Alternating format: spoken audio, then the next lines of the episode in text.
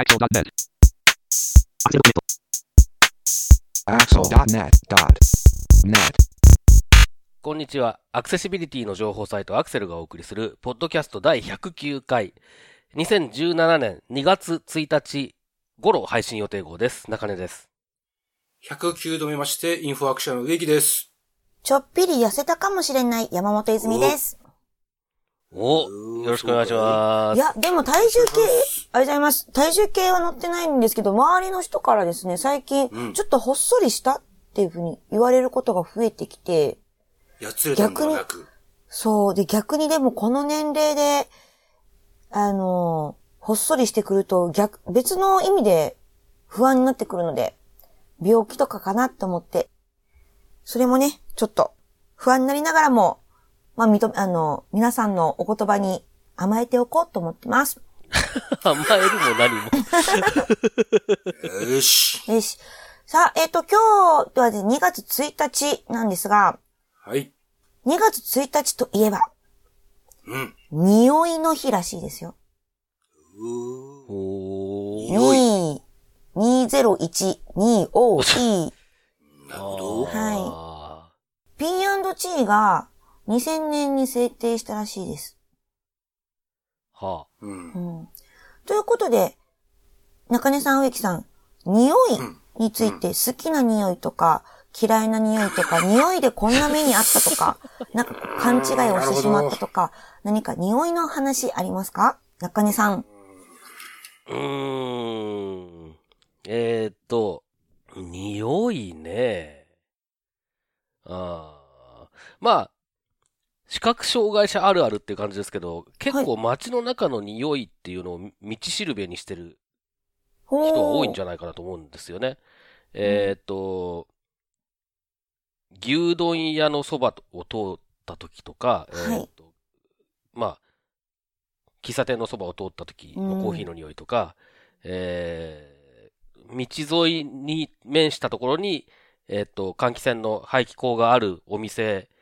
から、いつもこの辺りを通ると、こう、あの、ニンニクを調理する匂いがしてくるとか、はい。そういうのを結構参考にして、えっ、と、あ、もうこの匂いがしてきたから、もうすぐ、えー、目的地だとか、もうすぐ曲がる、曲がり角があるとか、そういう判断基準、判断材料にしてる人は結構多いんじゃないかな、気はしますね。飲食店が多いですか？えっと、ガソリンスタンドも、ただガソリンスタンドは匂いじゃなくても結構分かったりするので、音とか、えー雰囲気で。なるほど。とか、あとは何ですかね、あ、あと、えっ、と、靴屋とか、あ、革の匂いとか。そうそうそうそうそうそうそう。やっぱりその、そういう靴の匂いとか食品の匂いとか、まだ魚屋の魚の匂いとか、そういうので結構自分の場所っていうのの、まあ、判断材料にすることは多いですね。でも飲食店がまあやっぱりバリエーションも多いので、なるほど。まあでもあと、なんかあの、えっ、と、なんだろう、えっ、とタイ、タイヤみたいなゴムゴムっぽい匂いとか、うんうん。あまあ、あとちょっと油臭さとか、うんえーそう、そういったところですかね、よく参考にする匂いってねなる。ほど。でもまあ最近はお店の入れ替わりも激しくなってきた時代だから結構大変そうですね。あ、そうですね。僕がちょいちょい通ってたところ、昔はあの、ラッシュってあの、ほら、えっと、石鹸とか、ああ、の、はいはい。ラッシュの店舗があったところがあいいって、でそこはもう近づくと、ああ、ラッシュだ、みたいなはい。感じだったんだけど、ある時から急にその匂いがいなくなって、どうしたかと思ったら潰れてたっていうね、あ ことがあって、であれだけやっぱりね、インパクトが、えっと、強いというか、明らかにあるうんあることが分かる匂いが急になくなるっていうのは、やっぱりちょっとね、親って思いますね。あ、そうですようねん。。なるほど。ありがとうございます。植木さん、匂いといえば？はい。えー、っとですね、高校生の頃に好きだった匂いがありまして、えー、どんなんですか？教科書の匂い。はあの、はい毎年4月の新学期に新しい教科書をもらうとですね、必ずやってたのが、うん教科書を、まあ、閉じたままあ。はい。左手に持って、で、右手でこう、プラプラプラプラっうわ、ああ、はいそこからこう、まあ、あれインクの匂いなんです。まあ、インクと紙の匂いなんですよはいね。ね。なんとも言えない、こう、かぐわしい、新鮮なかぐわしい匂いが、おいにがですね、はい。これが忘れられない。これが好きで、毎年4月新学期には、大概、授業が始まる前は、吸引してましたね。わあ、くんかくんかしてたんですね。はい。おいにを楽しんでましたくんね。かくんか。あと、匂いというと、昔は点でダメだったのに、この10年くらいで逆に大好きになった匂いというのがありまして、はい。それはパクチーですね。おー。パクチーはもうですね、ずーっともう絶対無理無理無理無理っていううん。存在だったんですが、なんでしょうね。だんだんこう、食の好みが人間変わってくるんでしょうね。うん。今は大好きでして、えー、ゆうべもパクチーのペヤング焼きそばをいただきました。おー。あれは、ペア、パクチーがもう入ってるんですか？パクチーパウダーがまぶされてる感じでしたかね。パウダーなんだパ。ウダーなんですね。多分。私は出来上がりしか見てませんのでわかりませんが。ただ、あの、パクチーなんだけれども、の、も？えー、アメリカで食べるカップラーメンのような匂いもしましたね。へえ、うんなんか、そういう独特なやつがアメリカのカップラーメンはあるんですはいね。独特ななんかこうアジアンなテイストにしたアメリカのスーパーで売っているカップラーメンみたいな。へえ。すごい、一回食べてみよはいパクチーが苦手なければ、パクチーのペヤングは一回おすすめしておきます。はい。う。食べてみます。はい。へえ、そうか。まあ、うちは匂いっていうのがすごい敏感なので、自分自身があまり、こう、なんでしょう、香水をつけたりとか、しないんですよ。最近、とはいえ、あの、ロクシタンという、はいはいはいはい。あの、お店があって、そこではいろんなシャンプーとか、えーハンドクリームとか、化粧水とかが売っている、いろんな香りの、の、そういう化粧水とか、クリームを売ってるお店なんですけども、最近そこのハンドクリームを、ちょっと使うようにしてたりとかしてですね、女子力を上げようかとしています。それはやっぱり匂いがいいんですか？なんか、あと、そしてて、その匂いがすごいいいんですよ。でまあいろんな種類があるんです。そのハンドクリームの匂いにも。たくさん種類があって、そのうちの気に入ったものを、まあ、やってるんですけれど、あの、何がいいって自分が気持ちいいんですよね。好きな匂いが手についてると。なんか、あ、気持ちいいと。あとは周りに迷惑をかけていませんように、アーメンっていう感じでやっていたりとかですね。なので、あの、柔軟剤もできるだけ匂いのない柔軟剤を使ってたりとかしてるので、こういろいろと、皆さん、最近匂いについて敏感な方とかいろいろとね、あの、柔軟剤もいろんな香りがしてたりとかするので、いろいろと柔軟剤も試してみたいなと思いつつ、なかなか手が出せない状態です。う匂い付きの柔軟剤がなかなか手が出しづらいなっていう感じです。ちょっと匂い付きの柔軟剤、ちょっと匂い強すぎるのありますよね。やっぱりありますよねえっと、人が着てるやつとかを。そうですよね。ありますあります。いろいろとね、そういったところもあると思うので、皆さんも匂いについてのお話お待ちしてます。ます。ちなみにロキシタンってなんか、パッケージに展示が入ってたりとかっていう話は、違いましたっけ？それは私、ノーチェックでした。結構ね、なんかね、視覚障害関係の人たちのな間で話題になってることが多いんですよね、ロキシタンってね。へー。じゃあちょっと今度確認してみます。あ、でも本当にそうですね。障害し、えっと、視覚障害者取り込むロクシタンっていうので、うん、なんなんかかニュースが出てますね。話題になること多いんですよ。おー。ちょっと今度お店に行った時にチェックしてみます。はーい。はい。はい、えー、ということで、えー、本題に入っていきたいと思いますけれども、今回は2月、恐ろしいことに2月になってしまいましたけど、あっという間に。えー、2月の第1回の配信ということで、えー、毎月第1回目の配信は、まあ、前回に続いてっていう感じになってしまいましたけれども、アクセルクリッピングの拾い読みです。アクセルクリッピングで取り上げた話題の中からこの3人が気になったものを紹介していきます。ということで今回取り上げる話題をまとめて紹介してください。はい。なぜこんな実装にブログサービスを提供している会社の方へのお願い。モバイル表示でのオルト属性機能追加。あらかじめメニューがわかるっていうのもいいよね。飲食店のメニューをさささっと呼び出せる聞けるお品書き U メニューバージョン1.1.1。ようやく、ようやく改正。でも本当に改正される？アメリカリハビリテーション法508条と電気通信法255条の新技術基準の改定の要点を紹介の3点です。はい。では早速最初の話題から行きましょう。はい。なぜこんな実装にブログサービスを提供している会社の方へのお願い。モバイル表示でのオルト属性機能を追加。ということで中根さんお願いします。はい、えー、これまあそういった今、えー、伊豆が読んでくれたようなタイトルのブログ記事、えー、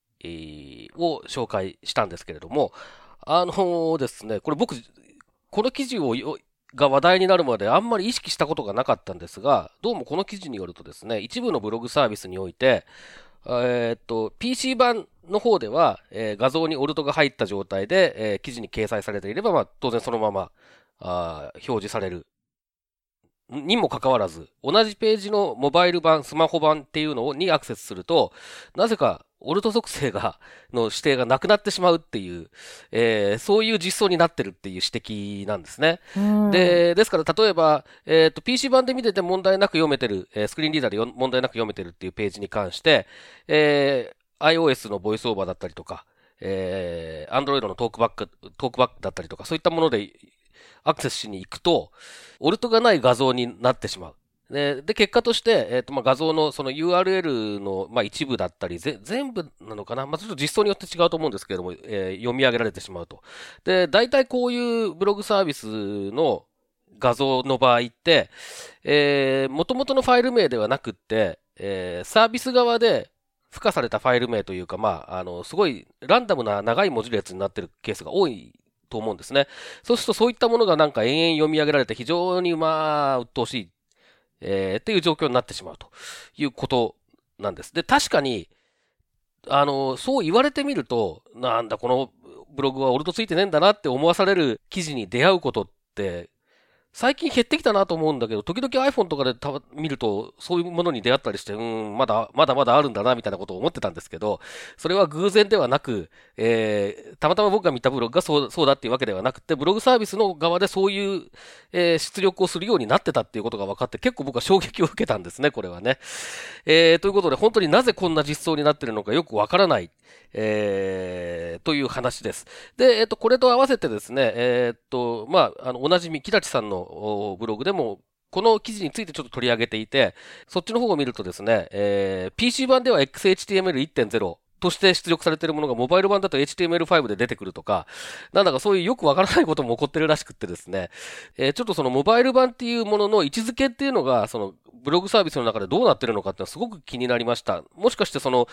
どうせ、えー、スマホとか視覚障害者使ってないから、オルトとかなくてもいいよねっていう考えだったりしたらどうしようとかっていうこともちょっと思ったりしましたね。はい。これ、えー、植木さん、このモバイルでオルト表示がされないとか、あとはブログの画像のオルトをつけるっていうことについてはどうですか？あのー、やっぱりもう今、ブログとか CMS、いろんなのがあって、まあそれを使って、まあ個人でも、えー、企業でも団体でも、まあ、手軽に Web を使って情報発信できるようになっていると思うんですけど、その、一人一人がこう、意識してっていうのはなかなか現実的なハードルが高いので、ある程度そのもうシステム側といいますかね、その、例えば画像を使うっていう時には、おのずと大体テキストの説明書かなきゃいけないような編集画面になってるとか、そのブログとか CMS 自体が最低限のアクセシビリティを確保したコンテンツが作られるようになってるといいな、そういう風になっててほしいなっていうのは前から、えー、思っていることで、まあそれが一番世のウェブをよりアクセシブルにする近道なんじゃないかなと思ったりはしてるんですが、まあ、そういう意味ではそういうベンダーさんっていうんですかね、サービス提供者の人たちと小一時間、うん。膝を詰めて話してみたいと思っております。ご応募お待ちしております。これあのー、やっぱり、えー、っと、なんだろうな。結構積極的にオルトつけようっていう人、昔に比べて増えてきてる印象がちょっとあるんですね。まあ僕の周りだけかもしれないですけれども。で、そういった中で、えー、ボイスオーバーを iPhone のボイスオーバーを使って自分のページを確認するとかっていう人も多分多いんだろうなと思っていて、うん、で、そういう人が確認した時に、あ、なんだ、俺と無視されるんだっていうふうに思っちゃったらすごいそれは不幸なことなので、本当にこれなんとかしないとまずいなって感じがしますね。ですね。私今普段、ハテナブログを最近使っているんですが、ハテナブログもあの、アップロードしたら勝手にそのハテナブログ、ハテナの、あの、変換したファイル名がオルトにつくんですよ。あ、オルトにつくんだ。そうなんです。で、困ったなと思って、毎回、あの、HTML で直したりとか、で、あの、あとはもう一つが、えっと、Chrome の、Chrome のエクステンションで、あの、ハテナブログにアップした写真に、管理画面からオルト設定ができるっていうのがあるので、それを使ったりとか。へえ、そんなのもあるんですね。そうなんです。でもね、それもちょっと、あの、挙動がおかしいんで、どちらかといったらもう HTML で書き直した方が早いっていうことがあったりとかします。なんかせっかく CMS 使ってるのにもったいない感じがしますね。まあ、はてな、まあそういったサービス、例えばワードプレスとか MT とか、まあ人類とかもそうですけども、初めから画像のところに設定ができるようにね、なってたらいいんですけど、うん。あの、なかなか、あ、ワードプレスもエクステンションがいるのか。いろんなウェブサービスウェブのブログサービス見てますけど、オルトが入れられるところほとんどないですね。えっと、まあそうみたいですね。で、まあ、あの、入れられるところもあるようですけれども、で、あの、さっき紹介したブログの記事の最後の方かな？に、えー、っと、まあ、オルトが入れられるか入れられないかっていうところも多少言及があったような気がしますが、それ、うん、えー、とは別にその、えー、モバイル版の時にどういう挙動になるのかっていうのが、うん、えっと、情報がまとめられていて、で、えー、これ、あの、情報が増えれば、あの、寄せられればもっと追記で増やしていくっていうようなことのようですので、うん、こちらもね、ちょっとね、参考にしてみていただけるといいかなと思いますけど、まあでも、すでにね、ブログサービス使ってる人は、だからって言って乗り換えようっていうことにはなかなかならないと思うので。なかなか難しいんですよね。うん。でもなんか、あの、えー、こういうのを選ぶ基準に、えー、なる、して、したいところだとは思いますよね。うん、新しく特に始めるときなんかはね。そうですよね。続きまして、あらかじめメニューがわかるっていうのもいいよね。飲食店のメニューをさささっと呼び出せる聞けるお品書き U メニューバージョン1.1.1ということで私が取り上げてみました。これは、もともとはですね、Voice of I、iPhone や iPad を音声読み上げで使ってみればというブログの中で紹介されていたアプリです。で、この U メニューバージョン1.1.1というのは、飲食店のメニューを音声で聞いて確認することができるというアプリです。実際に作っているところというのは、京都にある時代工房という会社さんが作られているようです。で、ここにはレストラン、ファーストフード、居酒屋さんなどの外食のメニューをシンプルに統一した様式で表示するサイト、そして iPhone アプリになるそうです。もともとは2007年に構築されたようです。で、えー、今まではサイトの中で、いろいろとお品書きを紹介をしていたんですけども、最近 iPhone アプリ作られたということのようです。で、ここは京都の会社なので見てみるとですね、あの、京都のお店が結構多いなという気はしますけども、どちらかというと、ファーストフード、あとですね、一風堂とか、天天ウとかのラーメン屋さんとか、天下一品とか、っていうのもありますし、ドトールコーヒーとかもありますし、あと回転寿司とかバーミヤン、あとホットモットとか、そういったお弁当屋さんとかもあります。もう一つの、イオンモール京都の中のメニューがあったりとかっていうのもあります。ということで、こテキストでずっといろいろと紹介されているので、あの、音声で読み上げていいよねっていうのも聞けるっていうのもありますけれども、あらかじめここで食べたいもののメニューを探してそのお店に行くっていうのも、きっとそういう利用の仕方もあるんじゃないかなと思ったりとかしています。で、あと、そこのサイトにもそうなんですけど、お店の方へっていうところで、情報提供のフォームがあったりもしますので、これはですね、お店の宣伝とかにも、お店の側が提供してお店の宣伝にもなるんじゃないかなって思ったりもしたので、いろいろと今後聞けるだけではなくて、あらかじめ情報を知るっていうところでも、さらに、どんどん増えていったらいいなと思いつつ、この話を見たときに、あ、腹ペコ Z の石木さん、今どうしてんだろう？というふうに思い出したりもしました。あの人は今？みたいな。今、まあ、いろいろと今はあの、ノートの方でね、いろいろと活動されたりとかもしていますよね。ねはい。はい。ということで、えー、この聞けるメニュー、言うメニューなんですけども、中根さんこれ試されました？えっ、ー、と、まあ、えっ、ー、と、軽く眺めたり、えっ、と、インストールして眺めたりとかも含めて、えー、して、しました。はい。ボイスオーバーでの使い勝手とかはどうですか？うんと、まあ、あの、えー、っとですね、使い勝手に関しては、これもともと、えー、っと、伊豆が紹介している記事の方に結構詳しく書いてあるので、そっちを見ていただいた方が僕の、えー、ざっくりした感想よりはいいかなとは思うんですけれども、はい、まあ、十分使える感じですよね。うん、へうん。で、これを、だからその、あらかじめ登録してあるので、オフラインでも読めるっていうところが、なんか、売りのようですね。まあ、そうですね。だから、うん、あの、地下のお店とかでもね、うん、あの、その、店に行った後に、えー、確認するとかできるし。そうですよね。えー、っていうところは、まあ、まあ、ポイントでしょうね。はい。じゃあまたこれどんどんやっぱメニューとかお店が増えるといいですよね。そうですね。ただまあこれね、結局、この U メニューっていうサイトの持ってるデータベースが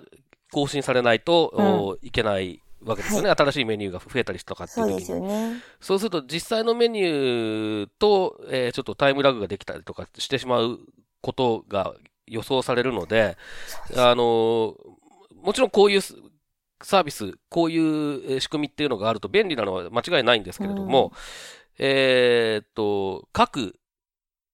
店舗、はい、各、えー、チェーン店ですね、うん、が、サイトに掲載するメニューをねちゃ、ちゃんと読みやすくしてくれると、そうですね。ありがたいなっていう。どちらかというとそっちですよね。うん。で、だから、まあ、言い方悪いですけれども、えー、こういった U メニューっていうようなサービスがなくても、うん、えー、みんなが困らないような そういう、あの、状況が実現してくれるといいなっていうのが、最終的にはそこをなんか目指したいなって気はしますけれどもね。そうですね。植木さん、この U メニュー、どうですか？えー、そうですね。あの、中根さんとか石木さんとか、あるいはその他の視覚に障害がある方とかと、ご飯食べ行ったり飲み行ったりすると、まあ大体、あの、あ、そうですね、このポッドキャストでもおなじみの、えー、アクセシビリティグリーンこと太田さんが非常に丁寧に 一言一句漏らさず読み上げてくださるんですけど。いい声で。はい。通る声でね。はい。あの、まあ、それは一つの名物になったりもしてるわけですが、こういうのって、なんですかね、その、障害者差別解消法が去年の4月から施行されたことで、何かそのお店に対してこう、少し要求しやすくなったとか、なんか、なんか変化ってあるんでしょうか？どうですかね。あんまり、えっ、ー、と、肌感覚としてはそこのところの変化は感じられないですよね。で、あのー、一つ言えることは、まあ、合理的配慮っていうのがどこまでを指すのか、その範囲によるとは思うんですけれども、その場でお店の、えー、ウェーターさんなりウェイトレスさんなりが、ちゃんとその、読んでくれる、あるいはちゃんと教えてくれるっていうことが徹底されてるお店だと別になくてもいいやって気分になるのも事実なんですよね。で、実際僕が、えっ、ー、と、好き好んで行く店、えっ、ー、と、一人で行ったり、あるいはえー、相手が視覚障害者だろうが、そうでなかろうが、一緒によく行く店なんていうのは、そこのところ気にしない、まあ、忙しそうな時でも結構しっかりや対応してくれるお店が多いかったりもするので、そういうところに対しては別に、あの、展示のもの作ってくださいよとか、いう気にはなかなかならならないし、まあ、ただ、サイトに載せてくれたら嬉しいなっていうのはありますよね。で、多分、そのアメリカなんかを見てると、結構前から、えー、あの国に関しては多分、えー、っと、その ATA とかをきっかけにして要求が強まったんじゃないかなっていう気がしていて、えー、結構その、特に大きなホテルとかだとそうですけども、展示のメニューあるとこ多いんですよね。うん。時々ね、なんかね、分厚い、分厚い展示の冊子みたいのが ボーンって出てくることありますからね。百何十ページぐらいあるような。重そう。すごい。でも、うん、そういったの印刷物とかって、例えばそのキャンペーンのメニューだったりとか、新商品とかの入れ替えとか差し替えがやっぱり難しそうですね。まあそうですね。今回のこの U メニューもそうですけど、やっぱり手動なので、最新情報がなかなか更新しづらいっていうのは先ほど中根さんも言ってましたけど、そこが一番の課題になるのかなという。作る側としてはそうでしょうね。で、ね、あのー、日本のファミレスチェーンなんかも大体展示のメニューあります、ありまして、あそこなんかは結構季節ごとにちゃんとえっ、ー、と、新しいメニューに対応させた展示メニューを持ってるところが多分ほとんどだと思うんですね。だけど、えっ、ー、と、全国向けに作ってるので、お店ごとの違いとかっていうのは吸収できてなかったりするので、まあ、やっぱりそこ、そこは作る側の課題としては大きいだろうなと思います。で、あと、使う側の課題としてはですね、えっ、と、検索性が向上しないと結局こういうものってあんまり便利じゃなくて、その、それこそアメリカのお店に行って、ボーンって展示のメニュー出てきて、えー、そうすると自分で端から端まで確認して探さなきゃいけなくて、むしろ、あの、人に教えてもらうより遅いんですね。時間かかるんですよ。で、その時にやっぱりちゃんと目次がちゃんとついてるとか、なんかその、うん、えっ、と、探しやすい仕組みが入ってないと展示のメニューなんて本当に使えないし、ちゃんとしたものに関して言うと。で、同じことが多分そのオンラインで提供されているものに関しても言えていて、えー、カテゴリー分けがちゃんとされてるとか、ちゃんと見出しがマークアップされてて、あの、飛ば飛びやすいようになってるとか、なんかそういう工夫とかっていうのも必要で、単にテキスト化すればいい、単に展示化すればいいって話じゃないんですよね、こういうのって。なるほど。続きまして、ようやく、ようやく改正。でも本当に改正される？アメリカリハビリテーション法508条と電気通信法255条の新技術基準の改定の要点を紹介ということで植木さん、お願いします。はい、えーと、アメリカのですね、まあ、リハビリテーション法508条と呼ばれる、まあ、法律があるんですが、まあ、えっ、ー、と、ウェブを例に挙げて言うと、えー、アメリカの連邦政府機関のウェブサイト、それから職員の方たちが使うイントラもそうなんですが、まあ、ウェブサイトについてはアクセシビリティを確保しなければいけないということが、まあ、義務付けられている、法律で、で、まあ、ウェブにはウェブの技術基準、ガイドラインというのも、まあ、えー、用意されていて、えー、まあ、それが一つの、まあ、目安になって、えー、ていたんですが、まあ、何分、その基準ができたのは2001年頃なので、もう15年以上前ですね。で、ご存知のように15年前と今を比べると、ウェブはいろいろこう変わってきてますと。えー、いう中で、まあ、例えば、15年前にはスマートフォンはまだ世に出てきなかったと思うんですが、うん、もう今みんな普通にスマホを使っていて、うん、まあ、PC よりもスマホでウェブを使っている人の方が多いぐらいの状況になってきていると思うんですけども、で、この508兆というやつの技術基準がようやく、ようやく、えー、改正されそうだという状況になってきました。えー、まだ私はここで100%断言していないのは、えー、どうも、ドナルド・トランプ君が、トランプ君。余計なことをしかねないんじゃないかという危惧がどうも、えー、向こうの方ではあるようにして、えー、もしかすると、ね、今なんか大統領令なんていうのをこう、どんどんどんどん署名したりしてますけれども、なんか、えー、こういうその、決まったことを一回ペンディングにするみたいなことも、可能性としてはなきにしもあらずみたいな話もあってですね、まだちょっと100%決定っていう感じの、まあ、確信を持てないところではあるんですが、まあでも一応、えー、かなり前進しても、もう、もうもう行くだろうという感じにはなっていますと。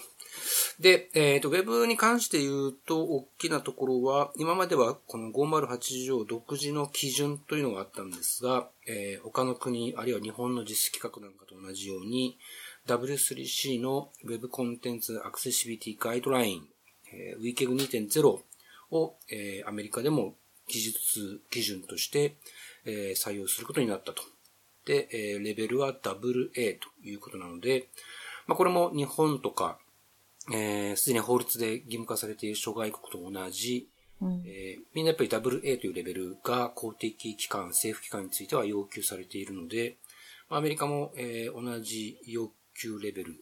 になりそうだというところですね。であと、まあ、えー、特徴的なこととしては、今までの508の技術基準っていうのは、ある種その製品ごとに分かれていたというか、Web は Web、ソフトウェア、ソフトウェア、事務機器は事務機器みたいな感じで、製品ごとにこう基準が分かれていたんですけど、えー、今回、えーと、Web とソフトウェアと、それから電子文書っていったあたりが全部一つの、えー、同じくくりになったっていうのが、まあ一つ象徴的かなというところで、まあ確かにその、例えば、ウェブを見るとき、ウェブサイトを見るときも、昔はブラウザーで見るしかなかったと思うんですが、今はアプリの中で、アプリの中のブラウザーでアクセスするみたいなことがありますし、その、ウェブとソフトウェアと、まあ、電子文書、デジタルフォーマット的なものっの境がやっぱりもう、えー、あるようなないようなシームレスな状況になってきてるっていうことも踏まえてのことだと思うんですが、まあ、これももう、えー、と、実際この改正作業が始まったもう何年も前からそういう考え方は出てきていたので、まあ、それはそのままようやく形になるという面もありますし、で、まあ、えー、冒頭申し上げたように、まあ、トランプ君が get out! って言わない限り、えー、考えいくと思うんですが、一応1年後、2018年の1月18日からこの新しい基準、まあ、ウィーキング2.0が適用されると。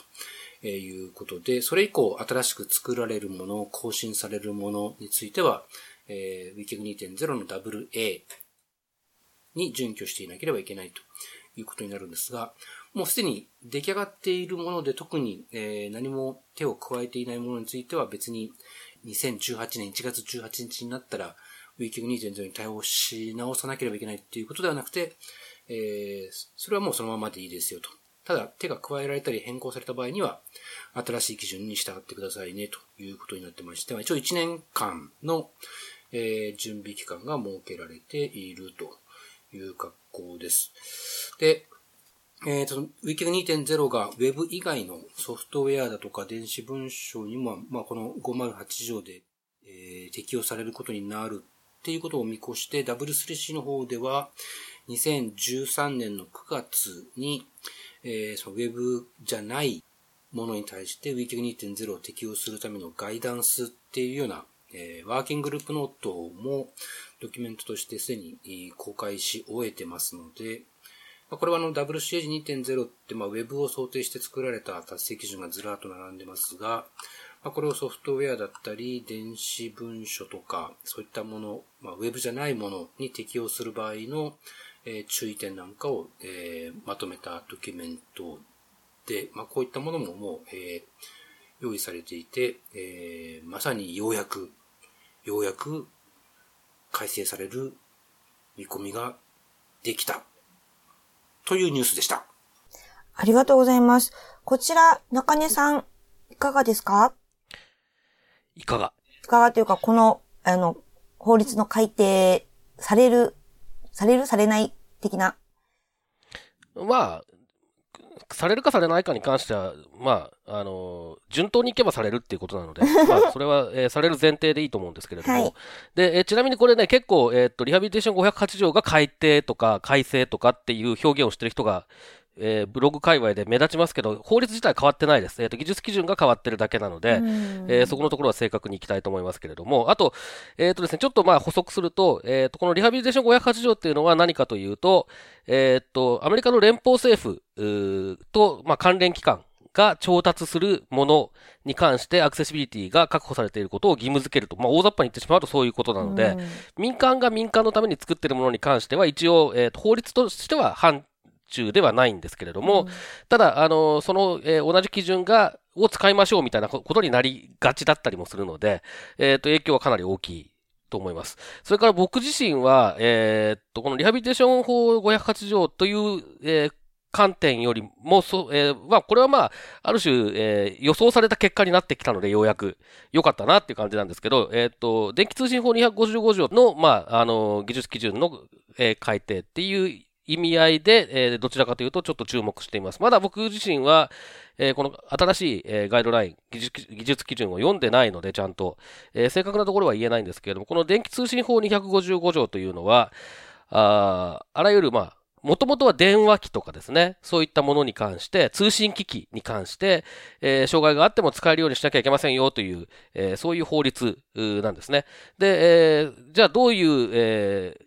要件を満たしていれば、えー、障害があっても使えるっていう判断をするのかっていうことを、まあ、えー、決めるのがこの技術基準っていうことになるわけですけれども、ここで、えー、っと、昔は、まあ、単純な携帯電話、まあ、いわゆる、いわゆるフィーチャーフォン、もしくはガラケーと呼ばれるような、まあ、アメリカでガラケーっていうのも変な話ですけれどもね、あの、そういう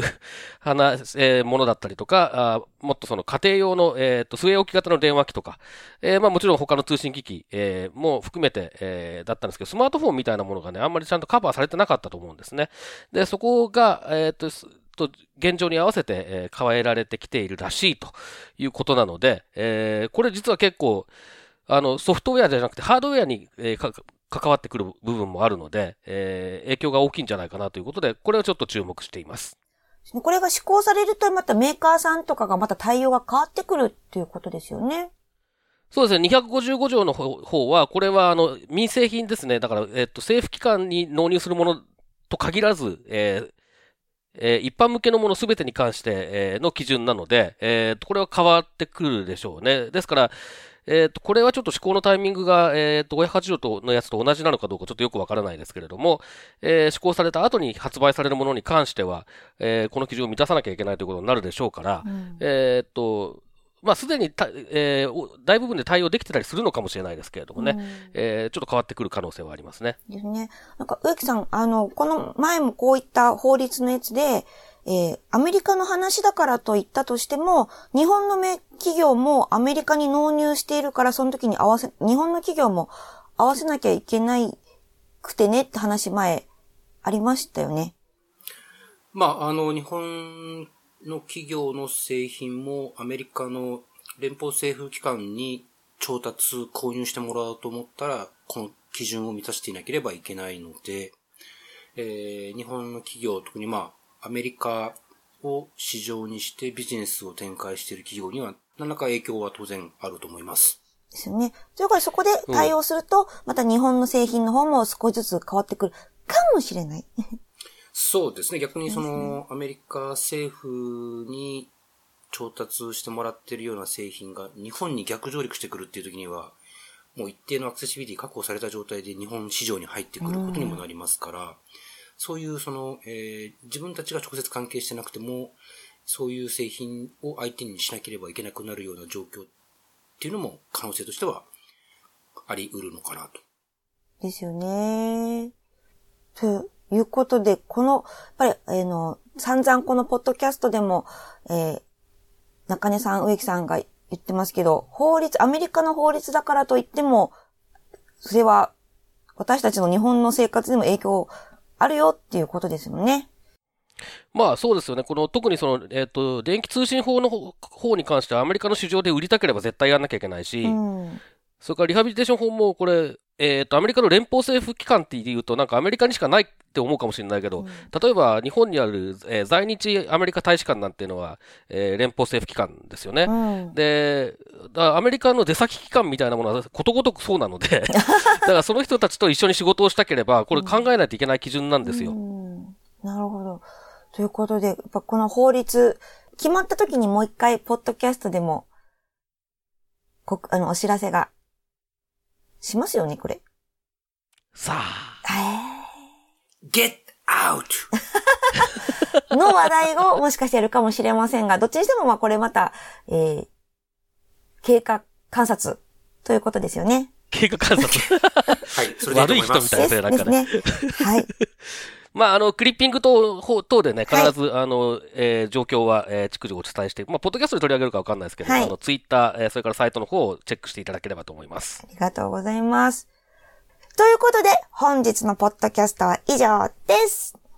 はい、どうもありがとうございました。また次回まです。たねー。このポッドキャストへの皆さんからのご意見、ご感想を Twitter、Facebook、サイト上のコメント欄、そしてメールで受け付けています。メールアドレスは feedback.axel.net feedback.axel.net です。なお、いただいたコメントなどをポッドキャストの中でご紹介する場合があります。それではまた次回。まあそういう意味ではそういうベンダーさんというか、サービス提供者の人たちと小一時間、うん。膝を詰めて話してみたいと思っております。ご応募お待ちしております。